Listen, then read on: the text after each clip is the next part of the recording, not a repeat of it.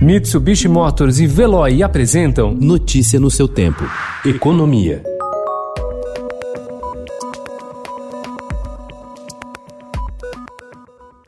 O governo anunciou a prorrogação do auxílio emergencial por mais dois meses, como forma de minimizar os transtornos financeiros causados pela pandemia do coronavírus. Mas ainda existem 8 milhões de pessoas na fila, à espera do resultado de uma análise para receber o benefício, passados 80 dias do início do programa. Outras 2 milhões dependem de reanálise pelo Ministério da Cidadania.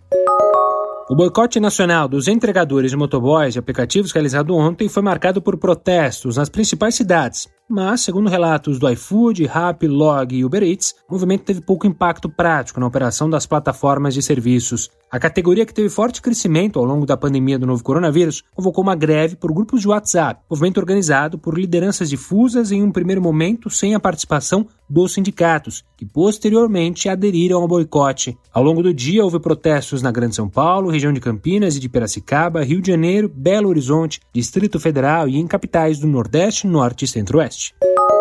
Com queda significativa nas importações e recuo também nas exportações por causa da pandemia do novo coronavírus, a balança comercial brasileira registrou saldo positivo de 7,463 bilhões de reais em junho. Os dados foram divulgados pela Secretaria de Comércio Exterior do Ministério da Economia. O saldo de junho ficou acima do registrado no mesmo mês do ano passado, quando o resultado foi positivo em 5,377 bilhões de reais reais. O boicote de anunciantes às plataformas do Facebook começou ontem nos Estados Unidos, mas não se restringe apenas à maior economia do mundo.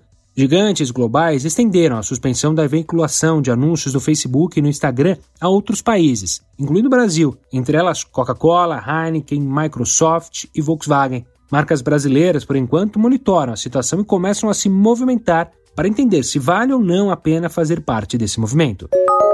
Desafiadas pela pandemia da Covid-19, indústrias brasileiras intensificaram pesquisas e desenvolvimento de tecidos inteligentes, capazes de neutralizar o coronavírus e várias bactérias. A Ródia do Brasil criou um fio de poliamida antiviral e antibacteriano para confecção de tecidos para diversas aplicações, como vestuários e bancos de veículos. A startup Nanox desenvolveu um composto químico que, impregnado ao tecido, também evita a ação do vírus. Notícia no seu tempo. Oferecimento Mitsubishi Motors. Apoio Veloy. Fique em casa. Passe sem filas com o Veloy depois.